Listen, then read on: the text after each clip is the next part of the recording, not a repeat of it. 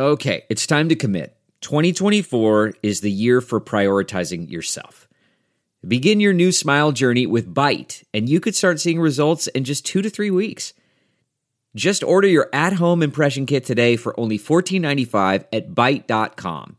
Byte clear aligners are doctor directed and delivered to your door. Treatment costs thousands less than braces, plus, they offer financing options, accept eligible insurance, and you could pay with your HSA, FSA. Get 80% off your impression kit when you use code WONDERY at Byte.com. That's B-Y-T-E dot com. Start your confidence journey today with Byte. What say you, Richard Ellett Murdaugh? Are you guilty or not guilty of the felonies wherein you stand indicted? Not guilty. How shall you be tried? By God and my country. The exact time when Paul and Maggie Murdaugh were murdered. At the end of the investigation, it was obvious. I'm not here to work with them. Okay? And the whole point is to have this not fall into the wrong hands. This case is unique, it's unprecedented in South Carolina history.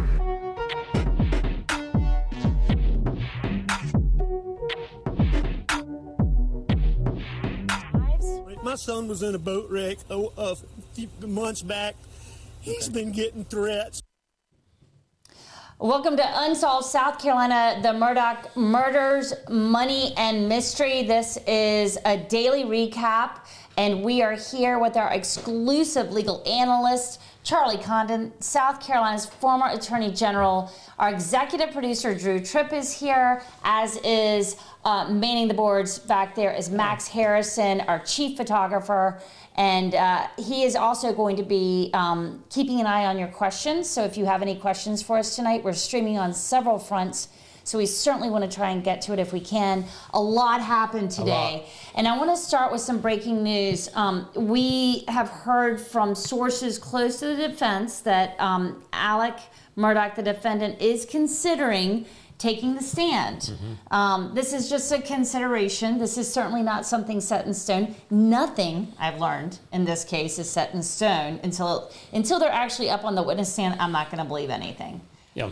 It but what, be- what do you think are the chances? It could be a trial balloon, much like the balloons we're seeing over America Right, now. right, we'll exactly. see if they stay up or get shot down. We'll see. Yeah, and, and do you think it's as far as I mean? I've heard strong feelings about this from different you know attorneys out there talking about it. What do you think? Do you I- think that's a good I- idea I to do would- that? Well, I'd be really surprised if he testifies. Having said that, though, he does seem to have a really strong personality, this defendant, and he may himself be, he's, he's an accomplished trial attorney. Mm-hmm. He may feel like that's his best way forward for him to testify. So, in a way, it, it may not surprise me, but just generally speaking, looking at the evidence, I would think the prosecution could do a lot with cross examination here. Wow, yeah, there's a lot of things with that timeline. I'm sure they'd love to ask Alex Murdaugh about. Drew, what do you think? I can't.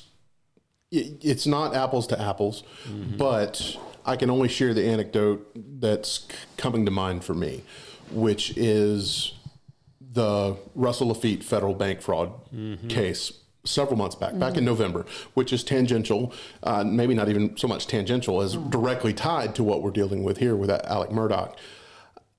That case very much not like this one because it wasn't circumstantial evidence. It was very, very much direct evidence and strong direct evidence to the point many of us covering the trial were asking at points leading up to when it became clear that Laffitte was going to take the stand is like, why didn't he take a plea deal? What what is going on here? This is this is so lopsided. Mm-hmm.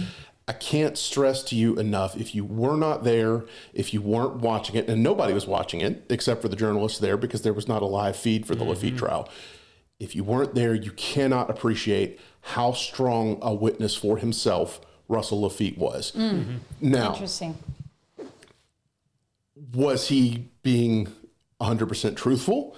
That's debatable. And I don't think the mountain of evidence against him could be overcome when it came time for the jury to make their decision. But for the first little while, when he first got up there and started telling his side of the story, he was very, very, very believable. So It could it, could the- work out to could his a similar benefit. strategy Well, work with although Alex? what happened to Russell Laffitte in the end? He- yeah, he was found he was found guilty. Right, But so- for a fleeting moment, People he, he believed him. interjected that doubt that's so critical. Okay. Uh, and you also can't uh, discount the fact that there was some serious hangups with that jury for Laffitte late into the night. Eventually they did, but That's it took some it took some doing. And that's all they want is to raise that reasonable doubt, right? Well, juror, and let's go back to these videos. Okay, so at the very beginning of this, if you're on our um, video stream, you can see it, but we'll describe it to you a little bit. We we received the redacted versions of the body camera video from um, officers, first responding officers to the murder scene, as well as SLED agents who went in uh, the following day to do some investigation and discovery work.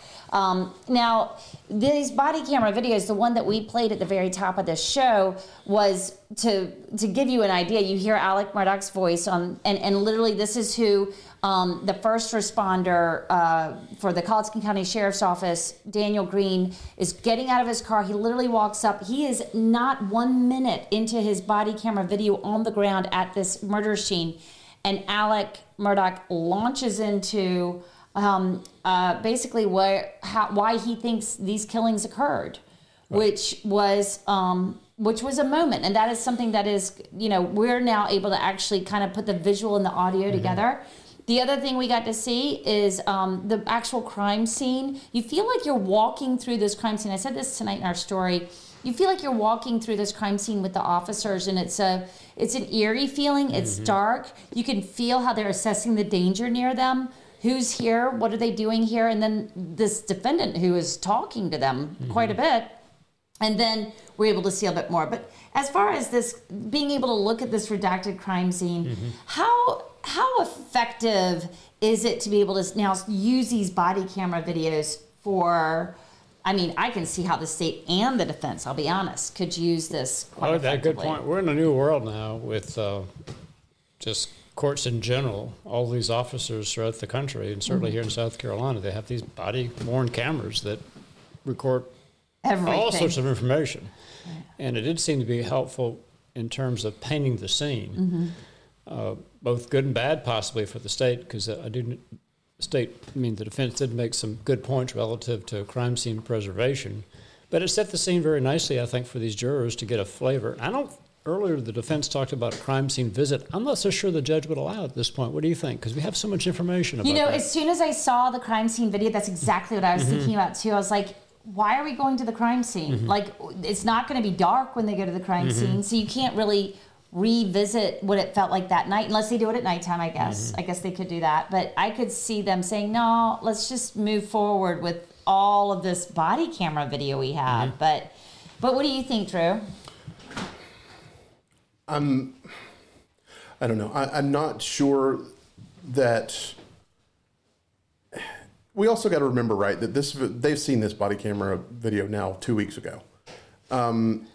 Oh, that's a really good point, Drew. I'm sorry I didn't say that earlier. The jury saw this the first day of testimony um, with Daniel Greene, and they didn't see the redacted versions. They saw what it looked like when they saw the body, so it's much more shocking Yes. than what we're seeing. That's a really good point. But go ahead, Drew. Sorry. I I just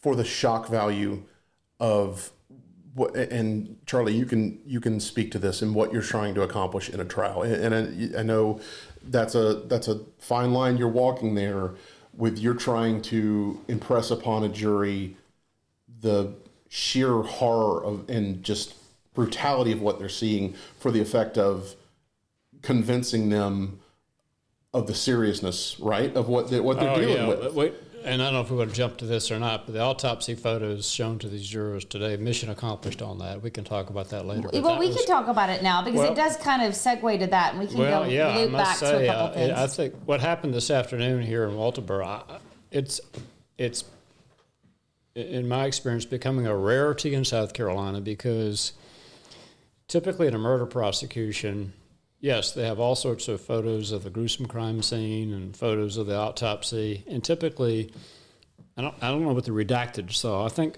I mean the unredacted body cam. I, I think I may have saw a glimpse of that accidentally, but it wasn't.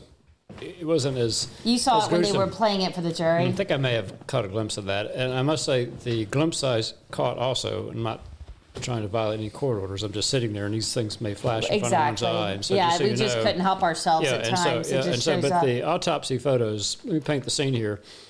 And a little bit about this because I had a capital case reverse called State versus Middleton because yours truly put in some some gruesome photographs, particularly one over a defense objection, and the judge allowed it. That was reversed on appeal, so I had to retry that case. And so the, the standard, if the defense objects to photographs that are unduly prejudicial, and you can prove your point either by not using them or by using black and white, they're not coming in. Well, what's very unusual in this case, it's clear to me, of course, the state wanted to put them in to show the gruesome nature of, of the, the gravity of the crime as well as the cause and manner of death. And we're very- talking about autopsy photos Autopsy now. photos, yeah. So that was another part of the testimony that we heard today was from the pathologist who was sharing Dr. Riemer from autopsy MUSC. she, was, and- she was excellent. So and telling us exactly Right. how Paula and Maggie died. She and finished was- her direct she examination. didn't hold back. No, she finished direct examination. We cross-examined more. But the defense clearly they could have kept these photographs out. They did not want to. I'm convinced they didn't want them out because they believe through their focus uh, group that jurors will have a hard time believing that that the defendant would so gruesomely murder his wife and son. And these photographs speak for themselves. And so to paint the scene here, she, you know, she had, I think she testified, she 5,500 autopsies, highly qualified, Oh, she- testified in court, an expert She was like a hundred professor times. in it. She was Mhm. amazing. Didn't bother her in the least, of course, these photographs. But it was once the some of the photographs of Paul Murdaugh were shown, Mhm. I can just tell you that several of the jurors just really, one in particular, but really two, really one, I guess you'd have to say she broke down in tears. Mm. Judge Newman saw that and wisely and appropriately ordered a break. And not to say that the other jurors weren't affected, but they were a bit more stoic in their Mhm. uh, appearance. So we had this break, and I, you know, and this was just Paul. Like Paul. Mm-hmm. they'd only gone through Paul's, but what she talked about with Paul and the way they had to sort of visualize what happened to Paul, I think was more than some well, I of them think the bear. exact photograph, not to get graphic on on this podcast, but the one that I think got the great reaction was uh, apparently was a photograph of, of his head skull without the brain in it.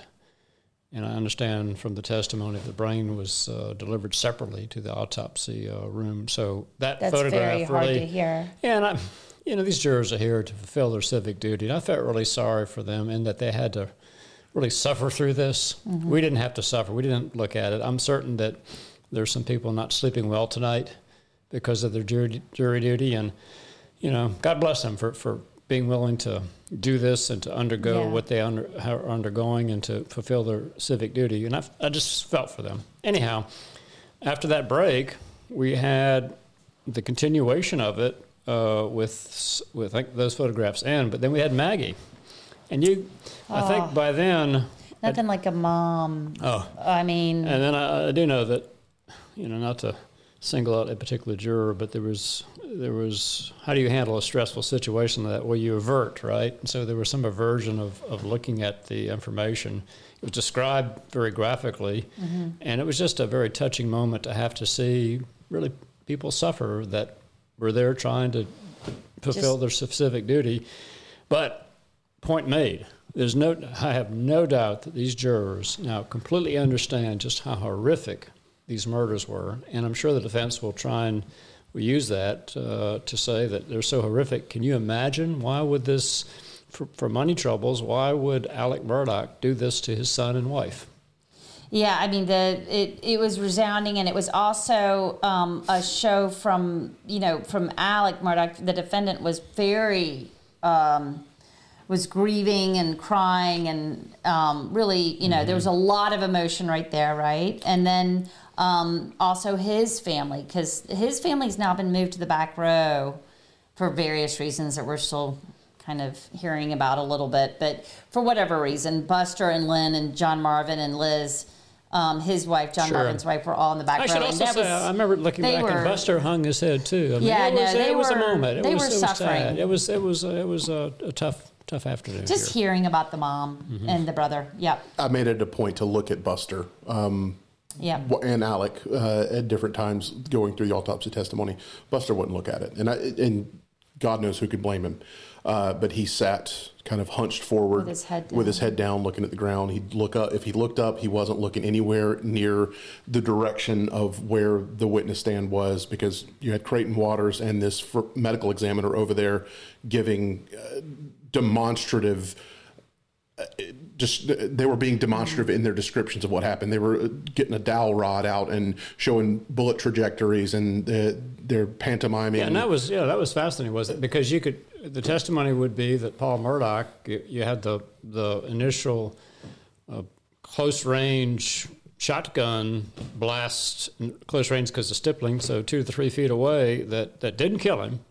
She testified that he she expected him to be standing, and then the second shot where he and that was basically towards the front, and no defensive wounds, arms down, which mean you would argue, I'm sure, the state that he knew the person wasn't Right. afraid of him.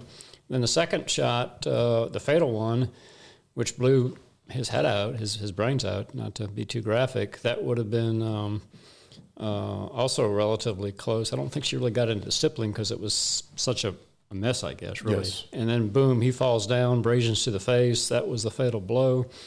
And then with Maggie, what was fascinating to me, uh, five wounds total, but she couldn't say whether four, It was four bullets could, or could Be, five. could be four because one could have gone through her wrist. Because she was holding And she her went abdomen. through, yeah, just to briefly talk about this, that she went through how uh, the first uh, couple were in the front.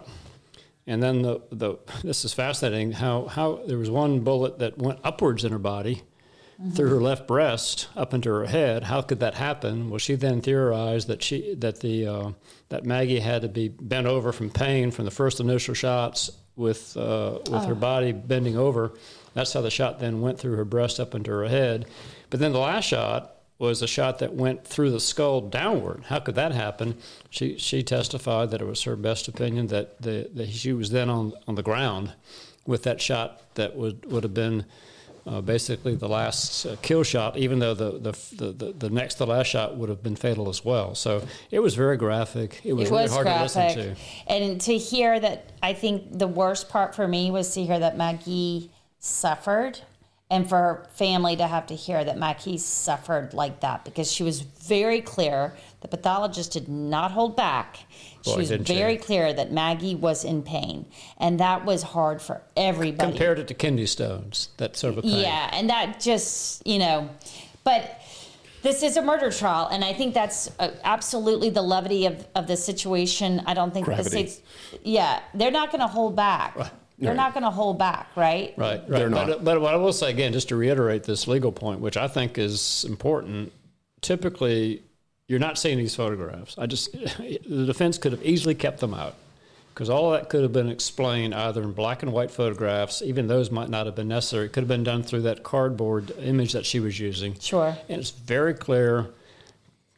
And it was a strategic decision on both sides. The state wanted them in, Right. and the defense welcomed them in. And I don't mean in, in a gleeful manner, because everyone was very somber, but that was a very telling strategic decision to me. And we'll see how it plays out effectively on both sides. But it was it was quite the afternoon. yeah. Well, and it's, my- it may not be a surprise that that's when I started to get uh, to hear inkling that maybe Alex Murdaugh would take the stand. Yeah, they might have thrown that out there at the same time, which uh, hey, A little troubling. Right. Go to, ahead. to segue into our, our next point that we want to talk about, backing up uh, to one of our earlier episodes, and where uh, uh, something that I, that I put out there, sort of a theory on why, to Charlie's point, the defense is not objecting to some of this stuff and allowing it in.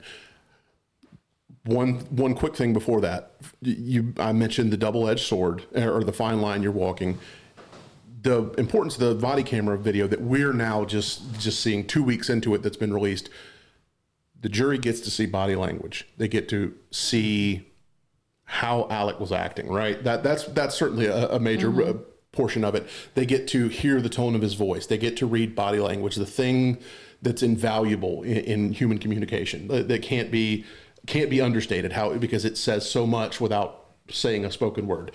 That's one point to seeing it but on the on the other side of that into the gruesomeness and the and the graphic nature of what we're seeing point i made a while back and I think it's still quite clear this is what's happening. The defense isn't objecting because they feel like they're making a solid point of their own in that there's no way he could have gone through all this and been so intimately involved with these just awful, awful murders and come away with not a shred of blood, a drop of blood on him. And that leads us into what we heard today Right. regarding the DNA analysis and the blood spatter, not blood spatter. We did hear about blood spatter, but specifically blood swabs and blood sample analysis. Peters. Yes. So male DNA under her fingernails, not from Paul, not from uh, Alec Murdoch. The foreign DNA to her, yes, they were excluded as contributors. 74? 74.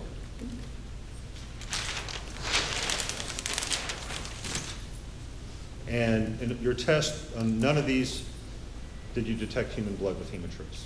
Is that correct? For all those cuttings for the different items, um, they were all put together into that tube for that item. Um, and for all of those tests, the result was negative. So we're over 74 in detecting human blood here.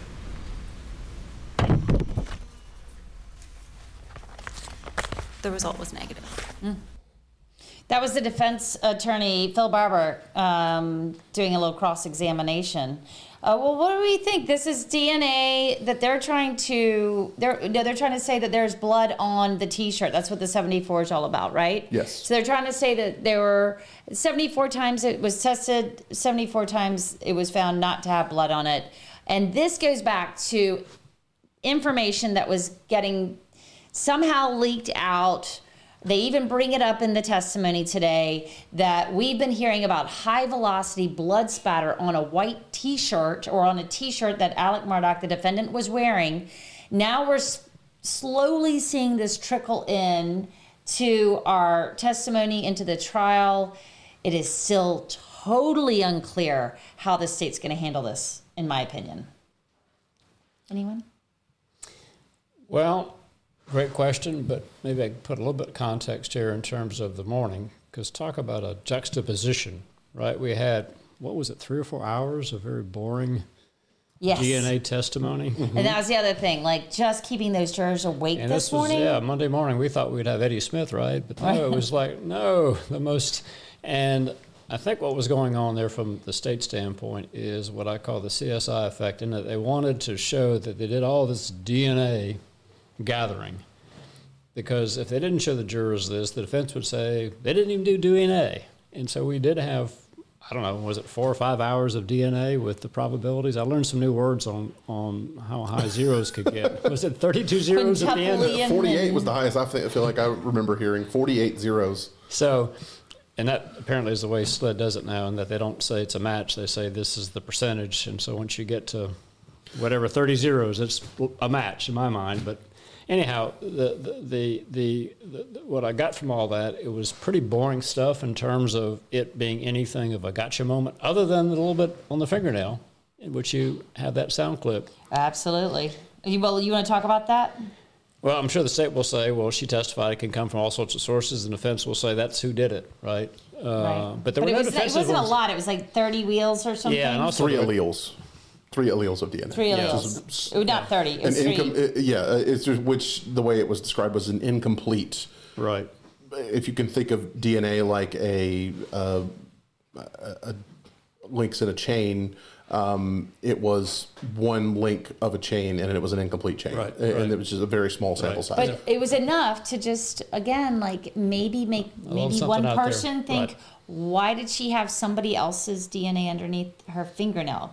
Right? right. Right, but So- of course she said DNA but it could be nothing. Could be touched in it, right? And also, I will say that the forensic pathologist said there was no forensic. I mean, there was no defensive wounds on Maggie whatsoever. So Mm. whoever it was at her distance, so it wasn't like she was scratching at somebody or anything like that. But anyhow, to, to get to your question relative to the blood, I don't have a short answer for that. I'm assuming that'll be tied up at the end as to why there was so much information or uh, evidence uh, gathering on the shirt that hasn't panned out, really, right? Would you say that? Yeah, and the backstory on the shirt for those who aren't totally familiar. It's the white T-shirt. Speaking of the body camera footage, um, it's the white T-shirt Alex is seen wearing uh, and has been seen in photos up before now until all the videos got released today. It's the white T-shirt that was tested multiple, multiple times. Uh, for we found out today just how many times tested for blood. It was tested in multiple ways. First, uh, they used something I believe called HemaTrace, uh, um, and then the HemaTrace testing came back negative, as they said, 74 times for blood. And then apparently, SLED agents after the fact came back behind this forensic analyst who did the testing and found no blood on the shirt. And they tested it again with a chemical solution called LCV, leucocrystal violet, which glows purple basically if it if it reacts with blood it glows a, certain violet like a violet which is in the name and you can mm-hmm. test it for blood. However the it, it's in direct conflict. It, they noted how there's all these things that can contaminate it right? The the the analogy or not the analogy the explanation given is that the HemaTrace is more precise, but it's not as strong. It is not it's more precise, but it's not as powerful. Whereas the LCV is more powerful, but it's not as precise. Meaning that LCV can react with human blood, fish blood. They even made that point about bleach. Uh, yeah, it, all sorts of contaminants that could give a false reading for blood with this LCV testing, right. and they doused the shirt in it. Not just the samples that they cut away; they doused the shirt in it. It's it's completely covered in blood, thus rendered. They've they, there can be no further testing on the shirt now right, that they've put right. it on. And I thought Attorney What's Barber it? threw out the most logical explanation, perhaps, is that the shirt was the logo of a fishing boat, right? A fishing. Mm-hmm. And so could that have been fish blood? Yeah. Oh. it was a perfectly logical explanation. It, well, and, and so the, the what happened before we ever started this trial was the defense was just up in arms about the fact that they weren't able to test this shirt because it had gotten doused with LCV, and they were like, "We are, we want this like thrown out of court. We don't want, we don't want to fight this. We can't mm-hmm. even look at it with our own experts, which is by law they are right to be able right to be mm-hmm. able to i'm looking at you i'm like mm-hmm. I, I, got this right right yeah, um, well, i'm well, talking to the law here point. i think yeah, i should just ask point. you yeah not to bore anybody with this but but if it's if if, if the evidence is spoiled by the state right the depending on how critical it is the defense can use it to its advantage i think that'd be a fair, a fair statement okay well so and so the the issue now is we've heard a lot about him changing clothes so everybody's wondering because there was that 74 times they tested it and nothing came up on this t-shirt is the state going to let go of this white t-shirt and just move on to he changed clothes?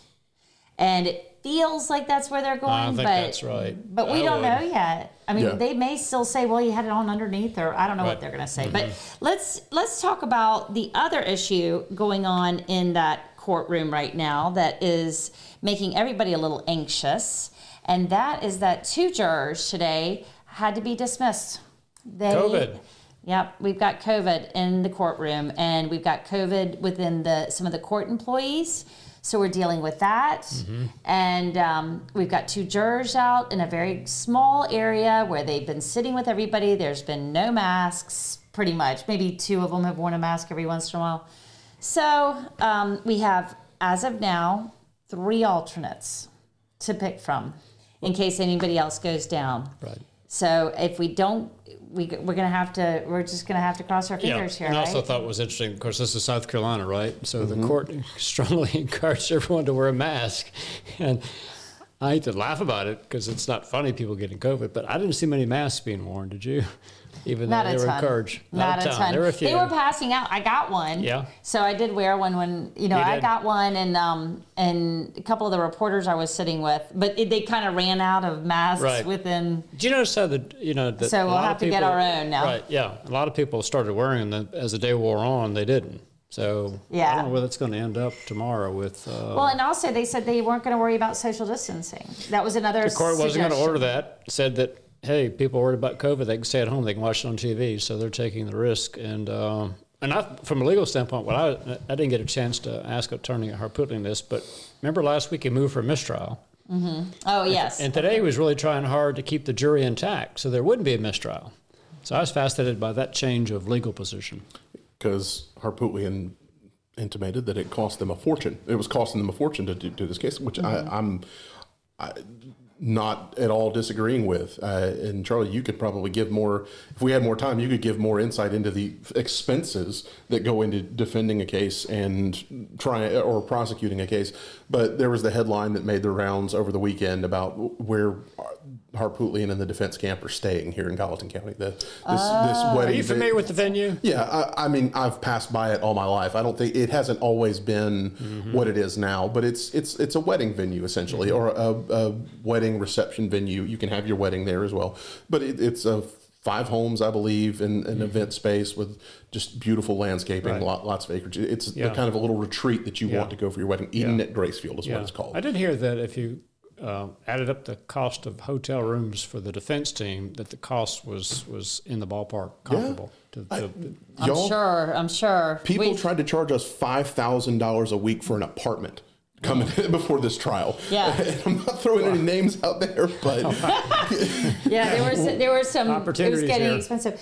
Well, let's hit, let's hit one more thing before we go because um, we did get word this morning that they were going to go back in and uh, look at some of the data coming off the GPS system on Alex's vehicle. Yes, well, that was interesting. Um, and that was fascinating. So just as we end this Boy, today, we just might hit this one more point. We had a lot going on today, even though it felt like a Monday. and, You know, with a slow start, we still we ended up ramping going. up and It get got going. going.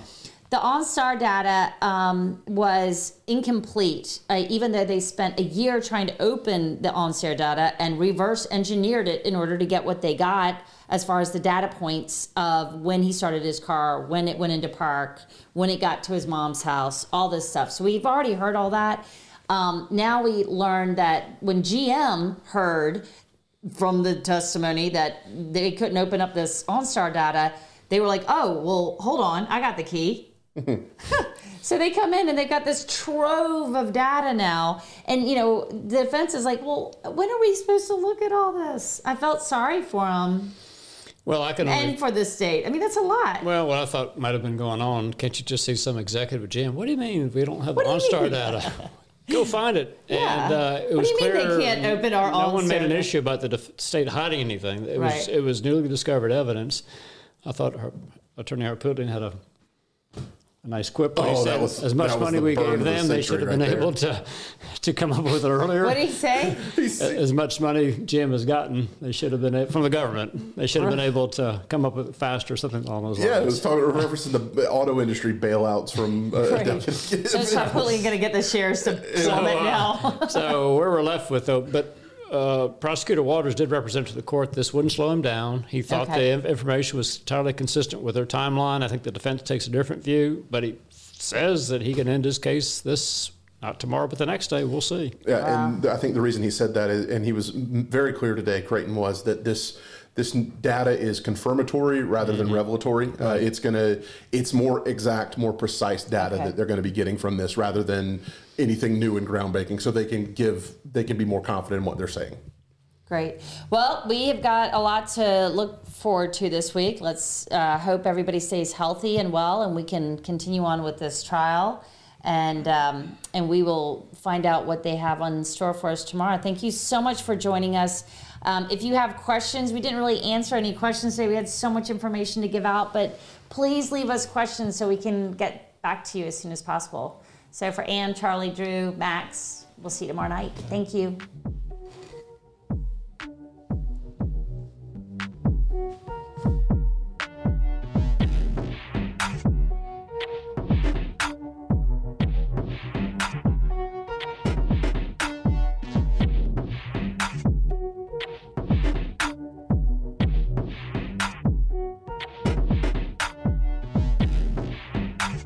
Audible is the destination for thrilling audio entertainment. Allow your imagination to be piqued by stories that are brought to life through captivating sound design, eerie soundscapes, and dynamic performances. As an Audible member, you'll be able to keep your heart rate up month after month because you can choose one title a month to keep from the entire catalog, including the latest bestsellers and new releases. If you're in the mood for a shocking psychological thriller, check out None of This Is True by Lisa Jewell. Embrace brand new exclusive thrillers from best-selling authors who are guaranteed to keep you gripped. New members can try Audible free for 30 days. Visit audible.com slash thrill or text thrill to 500 500. That's audible.com slash thrill or text thrill to 500 500. You know how to book flights and hotels. All you're missing is a tool to plan the travel experiences you'll have once you arrive. That's why you need Viator. Book guided tours, excursions, and more in one place. There are over 300,000 travel experiences to choose from, so you can find something for everyone. And Viator offers free cancellation and 24 7 customer support for worry free travel. Download the Viator app now and use code Viator10 for 10% off your first booking in the app. Find travel experiences for you. Do more with Viator.